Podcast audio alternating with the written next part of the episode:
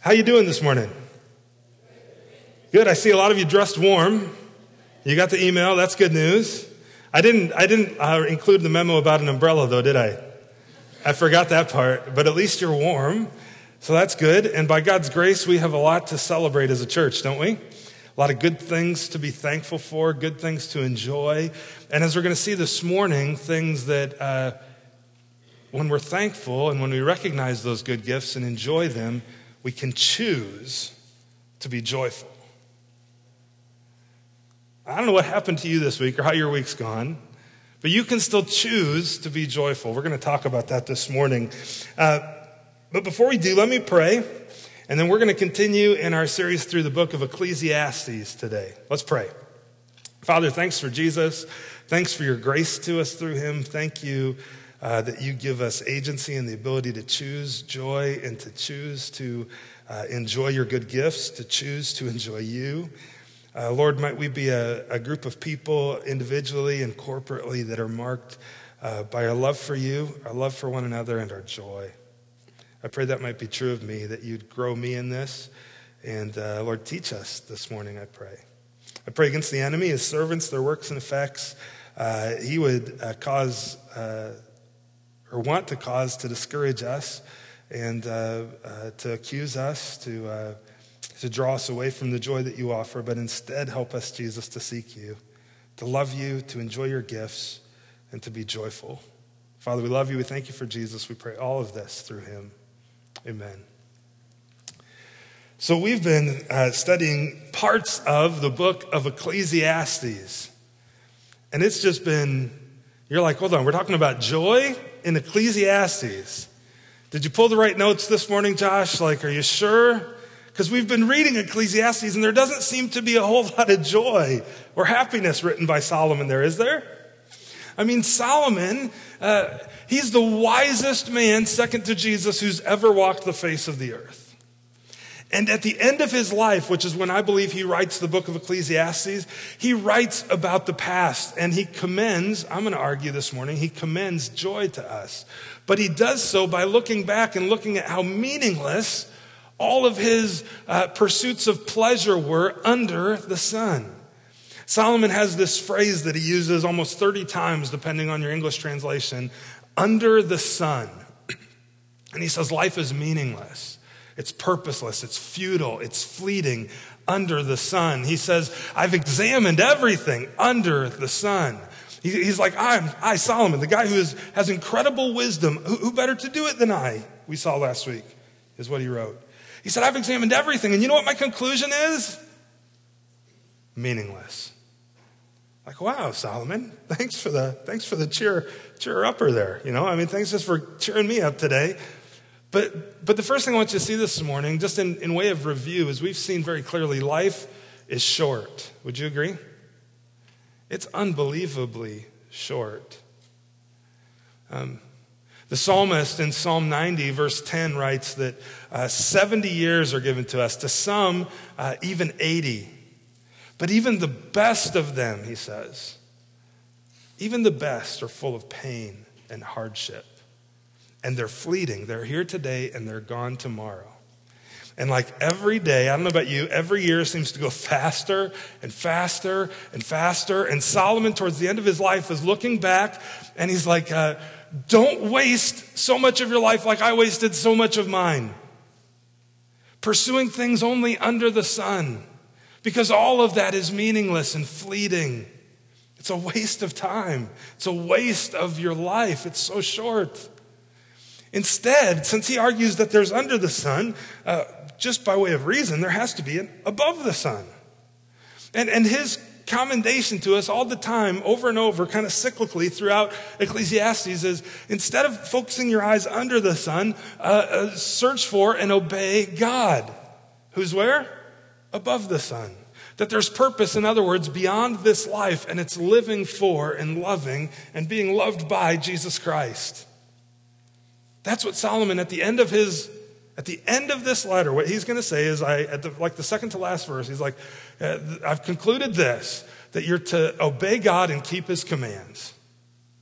Well, what was God's number one command? They asked Jesus what God required of him, the Pharisees did, and Jesus said, Here's God's command to obey and believe in the one whom he has sent. That's God's only command for you. Obey and love Jesus Christ. That's how you be saved. Love Jesus, believe in him. Well, life is short. Yet, friends, we're going to try to cheer things up a little bit today, right? Yet, it's meant to be enjoyed. We're going to look at Ecclesiastes chapter 5, the end of chapter 5, verses 18 through 20. And uh, so I'm going to go ahead and start reading, and I'm going to be again in the New Living Translation. So if you're in another translation, that's okay. You'll be able to uh, follow along on the screen with me. I just think the New Living is, is written in a way here that, that makes it a little easier to follow Solomon as he's writing. So here's what he says He says, Even so, he had just finished, uh, leading up to this point, talking about some of the futility of wealth in the world. That uh, you can earn all this wealth, but at the end, uh, you can't take it with you. You know, if Solomon was, was preaching this, he'd probably use the illustration you know, you can't pull a U haul behind a hearse unless it's all going in the ground with you. That's the only place it can go, right? You can't take it with you. And so at the end of this, he, he just decides that that's futile to try to earn money and, and live your life pursuing wealth. Instead, he says, Even so, I've noticed one thing, at least, that is good. All right. Solomon, he found something good. Isn't that good news? after how just kind of down he's been this whole book so far, uh, he says, Even so, I've noticed one thing at least that's good. Here's what he says it's good for people to eat, and drink, and enjoy their work under the sun. To enjoy their work under the sun. What he's saying is that your life, whatever you give your life even to do, is meant to be enjoyed. It's meant to be enjoyed. I wonder, do you enjoy life? What about your, your career? You're, you're like, I, I hate my job, Josh. I hate it. Well, uh, you may not like your job, but there's still things about your work that you can enjoy. There's still things about life, even when life is hard, that is meant to be enjoyed. In fact, that's Solomon's argument. Because life can be so frustrating and such uh, just a beatdown at times, enjoy it. Enjoy the good gifts God gives you, in other words. Don't wallow in what's bad, but enjoy what's good. See, here's what he says it's good for people to eat, drink, and enjoy their work under the sun during the short life God has given them. Even Solomon, he agrees here that life is short. Uh, they're to enjoy, enjoy their work under the sun and during their short life God has given them and to accept their lot in life. We're going to come back to that phrase to accept their lot in life. And it's a good thing, he says to receive wealth from God and the good health to, to what? What's it say? Say, help me. The good health to do what? Enjoy it. Solomon says it's a good thing to enjoy. In other words, the, the wealth, the good gifts, your health, all of those things that God has given you. Uh, see, he says to receive it and enjoy it. To receive it means it's a gift, doesn't it? That means it's a gift. Do you receive gifts? Or, you know, were you that kid that on Christmas morning you got up and you ran downstairs and you saw some presents under the tree and you're like, oh, wow, thanks, mom, I don't want it. Was that you? No, you tore into them, didn't you? That's what I did anyway. That's what most kids do who and he says to receive, it means you receive a gift. See, life is short, yet it's meant to be enjoyed just like every other gift that God gives. Did you know that he gives good things to his children because he's a good father? And he gives them to you. One of the big reasons that God gives us good things, guess why? Sometimes simply to enjoy them. Do you believe that? Here's what 1 Timothy 6:17 says that God richly provides us with how much to enjoy? Everything. That every good gift he gives is given to you for your joy, for you to enjoy. Did you ever think about the fact that God gives you gifts simply sometimes so that you can enjoy them? Isn't that a great thing? That he's a good dad. Those of you who are parents, you've done that with your children, I would assume. I would hope. That sometimes you've given gifts to your kids just so that they can enjoy them. And what does that do for you when they enjoy the gifts you give them? You get a lot of joy, don't you? You get a lot of pleasure and satisfaction in, in, in their joy. Well, don't you suppose that God, who came up with this whole idea of family and of fathers and of children and of mothers and of children, if he calls himself father and he speaks of giving good gifts to his kids, don't you suppose that maybe there's something there where we're mirroring him and he feels the same satisfaction and joy when he sees us enjoy his gifts? Absolutely. Absolutely. Now, some of you are bristling a little bit, and here's why. You're going, you're, you're talking, you're thinking this. You're thinking, Josh, you sound like a hedonist. Do you know what a hedonist is? A hedonist is someone who believes that the pursuit of pleasure is the most important thing in life. They're pleasure seekers. All they do is seek pleasure. I mean, that was Solomon back in chapter 2, right? He said, So I turned my attention to seek pleasure. And like really quickly, he said he soon found that it was meaningless under the sun. I'm talking about enjoying gifts, and, and maybe you're thinking, Josh, what? Boy, it sounds like maybe uh, you're too consumed with God's good gifts. What about sacrifice? What about suffering? The Bible teaches that, doesn't it? Does it? Yeah, sure it does. Those are part of life, but do you know when those things are accepted by God, sacrifice and suffering? When they're given from a joyful heart. Not when they're given out of guilt. Not when they're given out of guilt. God loves a cheerful giver.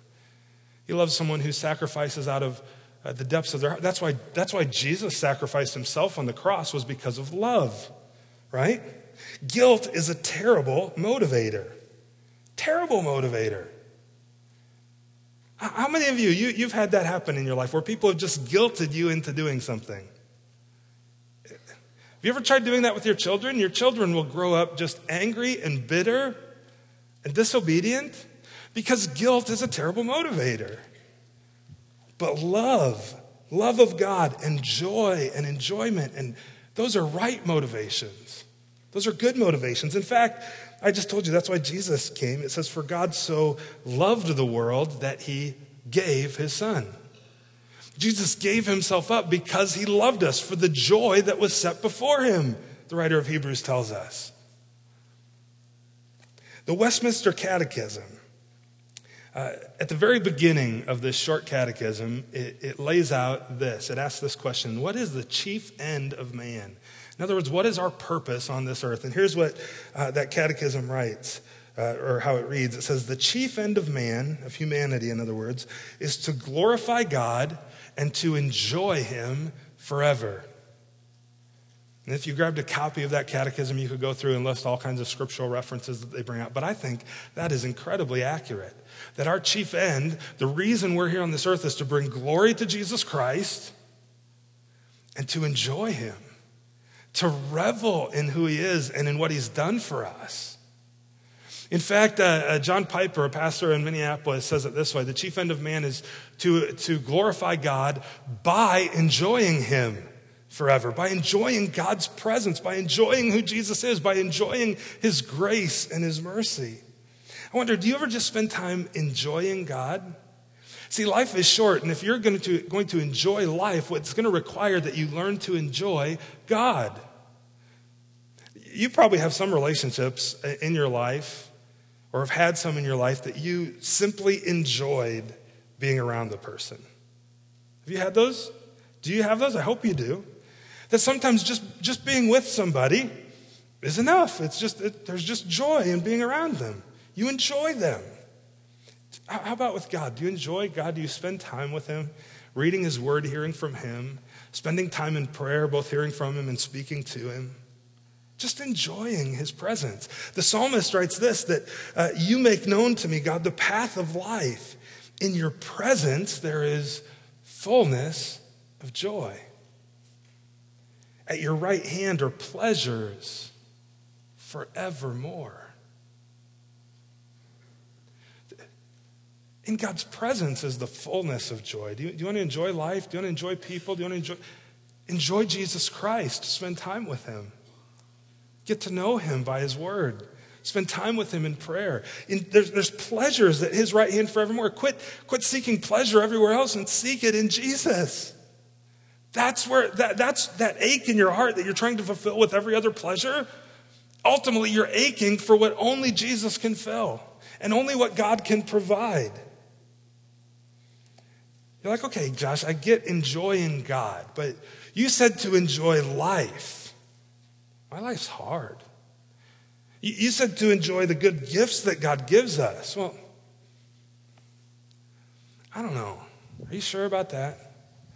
Well, Solomon, uh, he says, let's just look at what he says again. Behold, what I have seen to be good and fitting is to eat and drink and find enjoyment in all the toil with which one works under the sun, the few days of his life that God has given him. It's a gift, we could enjoy it, for this is his lot. Everyone also to whom God has given wealth and possessions and power to enjoy them and to accept his lot in life and rejoice in his toil. This is the gift of God. See, friends, to accept your lot in life, to enjoy the things of life, that's a gift from God. And we need to live what I would argue is, you'll see this in your 110 questions, um, is, is an integrated life. And here's what I mean by that to love the giver, to love Jesus, enjoy him, but also to receive and enjoy and be blessed by the good things he gives. See, you can't really have one without the other. You can't separate one from the other. You can't separate the giver and the gift. Um, certainly, the Bible makes distinctions at times, right? Uh, talking about not loving the world, 1 John 2.15, or the things in the world, by which he means uh, we shouldn't uh, delight in that which God has forbidden. Or Philippians 3.18, Paul, or 3.8, excuse me, Paul says, I count everything as rubbish other than knowing Jesus Christ. Um, it's Psalm 73 25. Whom have I in heaven but you? There's nothing on earth that I desire besides you. Uh, Solomon's told us over and over the pursuit of pleasure for its own sake is foolish and it's without profit. But when, when you enjoy God's gifts in a way that you also enjoy the giver of those gifts, that's living an integrated life. And it's glorifying to God and it's good for you. Uh, for instance, I want to suggest the Bible speaks about a different relationship between loving God and loving his gifts than often sometimes we tend to live. Proverbs 24 13. My son, eat honey. Why? Because it's good. Yeah, exactly.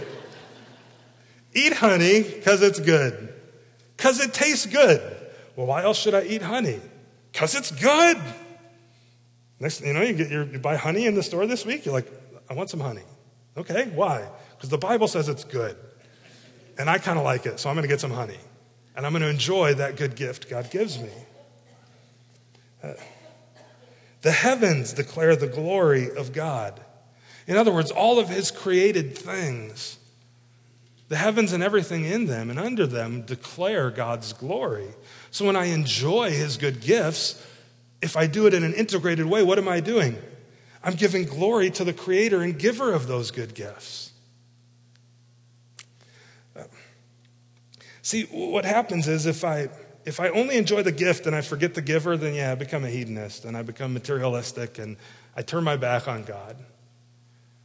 And I live only for life under the sun. At the same time, if I say that I love God, but then I always am rejecting his gifts and saying, no, I, I can't have anything good. I have to live this life of asceticism and just be uh, grumpy and, and kind of deny myself of everything all the time. I'm rejecting his grace and goodness, aren't I? Yet there's some strains of theology that would teach that, which I think is just not right. Solomon tells us after examining life that we ought to enjoy life. See, he says it here later. Here's an example of an integrated life that he writes about in Ecclesiastes 11, starting in verse 7. Light is sweet. How pleasant to see a new day dawning. In other words, isn't it great that when you can just see newness and you can see light? When people live to be very old, let them rejoice in every day of life. But let them also remember that there will be many dark days. Young people, it's wonderful to be young. Enjoy every minute of it. Do everything you want. Take it all in. But remember, you must give an account to God for everything you do. Solomon's saying eh, towards the end of this book, towards his conclusion, enjoy life, but never forget the good giver of all things.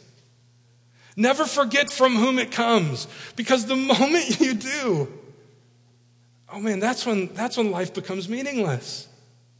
But when I recognize there's an above the sun and there's a God who loves me and who's a good father, everything under the sun even suddenly has meaning because I'm, I'm living life for the glory of Jesus Christ and for the glory of God. See, James wrote this. Jesus' little brother James said, Every good gift and every perfect gift is from above, coming down from the Father of lights, with whom there's no variation or shadow due to change. Jesus said it like this Parents, if, if your children ask for a loaf of bread, do you give them a stone instead? Or if they ask for a fist, do you give them a snake? Of course not. So if you sinful people know how to good give good give good gifts, say that 10 times fast, to your children, how much more will your heavenly Father give good gifts to those who ask him? Friends, God gives good gifts and they're for us to enjoy. To enjoy. Never forgetting the giver. That would be a sin but never rejecting the good things He gives us either. See, God's gifts always fall into one of two categories, often both of these two. The first one is gifts of grace. That's when God gives me something that I do not deserve, like salvation. I don't deserve it. Like another breath. I don't deserve it. I've sinned. I, I deserve death. Grace is a gift when I get what I don't deserve. And then also, he gives gifts of mercy where I don't get what I do deserve. When I don't get eternal torment for my sin because that's what I deserve. That's his mercy and that's a gift. When I don't get, um, fill, in, fill in the blank, right? And these apply spiritually, but they apply to everyday life too because sometimes God gives you good things that you don't deserve, and sometimes he, he keeps the things you do deserve from finding you in His mercy because He loves you. And when we enjoy God's gifts, friends, it yields contentment. I told you we were going to come back to the phrase at the end of verse 18. Solomon said, uh, Behold, what I've seen to be good and fitting is to eat and drink and find enjoyment in all the toil with which one toils under the sun, the few days of his life that God has given him, for this is his lot. And in 19, he goes on, Everyone also to whom God has given wealth and possessions and power to enjoy them and to accept his lot in life, to rejoice in his toil, this is the gift of God. It's a gift even to accept your lot in life and to have contentment. Because, see, when I begin to enjoy life, to enjoy Jesus, to enjoy his gifts, to, to revel in his grace, then suddenly my heart becomes content because I'm not infatuated with the gift, I'm infatuated with the giver. And I'm not rejecting the love and goodness of the giver by rejecting the things he wants to do in me and through me or simply give to me. See, true godliness with contentment, Paul writes to Timothy, is itself great wealth. To have godliness and contentment, to be satisfied with what God's given you. But you can only be satisfied with what He's given you when you're satisfied with Him. You see, they, they all, it goes together all the time. And we live in a culture, though, where let's be honest, we revel way too much in His gifts and we forget to revel in Jesus. But then, do you know how we remedy that? Here's how we often try to remedy it. We go, oh, well, then I have to get rid of everything and I have to just go, oh, that's awful and that's terrible and God must not want me to have that because, God, I'm all yours. I don't, don't, right? And is that how it works? No, that just creates an angry heart and a bitter heart and one that you're like, eh, I don't know if following God's all that great for me. He doesn't seem to really be a God of love and of grace. And I kind of liked, you know, life over there. It's both and. It's enjoy the gifts in light of the giver. That's just legalism saying that, no, I have to just reject absolutely everything and never have joy and always just be somber and sad. And see what I'm saying? That's motivated by guilt. See, to accept your lot in life, this is contentment. Freedom from anxiety or worry. Satisfaction with the things that God has allowed for me and given to me because I know there's an above the sun where there's more promised and it'll get better even if this life is hard. Look at what he says in verse 20 about people who can do this. God keeps such people, those who can enjoy his gifts, accept their lot in life. He keeps such people so busy enjoying life that they take no time to brood about the past. Wouldn't you argue and agree with me that uh, the past can be a major hindrance to enjoying life? We can be full of regret, maybe of things we've done. We can be full of, of anger and bitterness because of things that were done to us, or things that weren't done that should have been done. Um, we, we can. Uh, become bitter and angry because of something tragic that happened or because of loss or any of those things. But Solomon says in his wisdom, and he writes it, God preserves it for us to, to teach us in his word, uh, that those who learn to enjoy life, to accept their lot in life, to enjoy Jesus, to enjoy also his gifts, they, they're, they're so busy enjoying life and enjoying God that they have no time to brood about the past. The, psalmist writes about it. Uh, Rock taught us a few months ago that uh, as we grow older, he wants to, the psalmist wanted to be evergreen, always with branches that are green and fresh, never getting old and bitter and crotchety. That's my prayer for my life. That if God gives me many years on this earth, that, that I grow more joyful not more angry and bitter. Well, how do I do that? By enjoying Jesus Christ, reveling in his grace.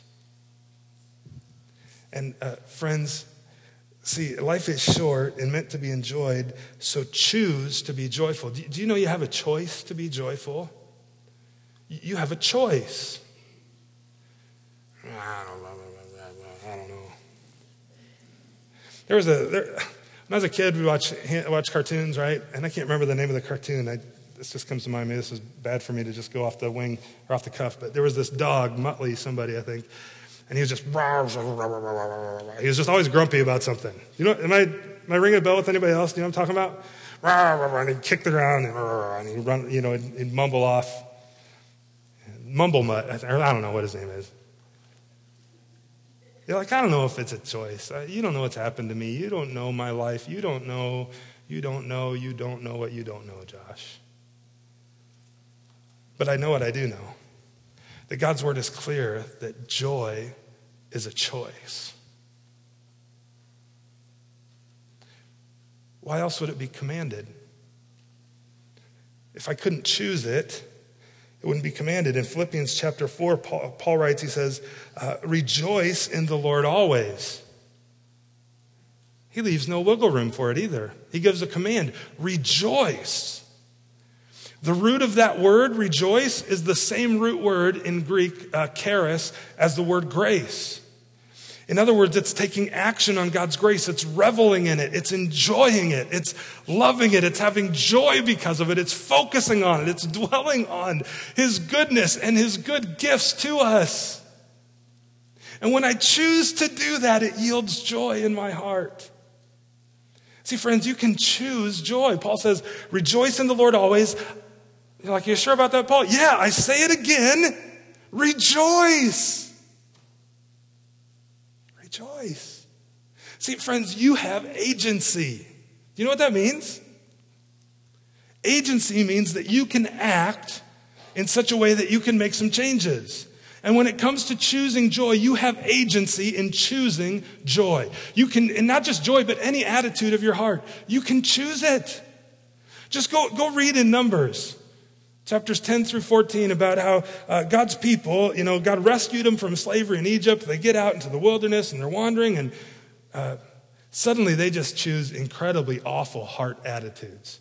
Rather than choosing uh, to be rejoicing in God uh, saving them from slavery, in giving them manna to eat every day, which, by the way, I think I told you this before, but you look at the description, it, it sounds like funnel cakes and elephant ears, and it was good for them. I mean, that sounds great, right? All the fat guys, woo, yeah. And so, and yet, what do they do? They start complaining. Moses, why did you bring us out here to die? I wish we could go back to Egypt. And like, where you were a slave? Really? Yeah, and I wish we had I wish we had different food. I'm tired of this food. Really? And they just grumble and they complain. And you know where it lands them? With a heart that doesn't trust God. And when God finally is about to bring them into the promised land, they ignore his provision. And he says, Fine, if this is what you're going to be like, just, just stay out here for the rest of your life and die wander and die. And choosing a hard attitude that's inconsistent with Scripture, that's full of grumbling and complaining and fill in the blank, ends with your wandering for the rest of your life. Like that cartoon dog. Nobody likes me, everybody hates me, and I hate them. Get off my lawn. Right? That's. You can choose joy. You can choose it. It's a choice.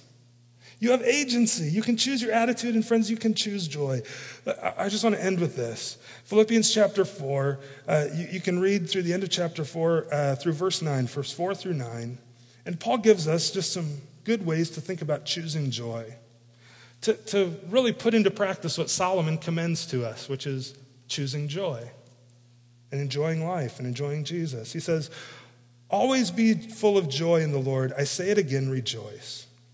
Let everyone see that you're considerate in all you do. Remember, the Lord's coming soon. Don't worry about anything. Instead, pray about everything. Tell God what you need. Thank Him for all that He has done. Then you will experience God's peace, which exceeds anything we can understand. His peace will guard your hearts and minds as you live in Christ Jesus. And now, dear brothers and sisters, one final thing fix your thoughts on what is true and honorable and right and pure and lovely and admirable. Think about things that are excellent and worthy of praise. Keep putting into practice all that you've learned and received from me, Paul writes, everything you heard from me and saw me doing. Then the God of peace will be with you. Friend Solomon, uh, multiple times, he says in, in verse 8, verse 15 of chapter 8, I commend joy. For man has nothing better under the sun but to eat, drink, and be joyful. For this will go through him in all of his toil, all the days of his life that God has given him under the sun. Are you choosing joy? Choosing to rejoice and revel in Jesus and His grace? Choosing uh, to enjoy the good gifts He's given you and then uh, in light of who He is? So sometimes that means sacrificing them to give to others. Sometimes that means, but just enjoying life. Let's be people of joy. Amen. Let me pray. We're going to sing and call it a morning. Father, thanks for your grace.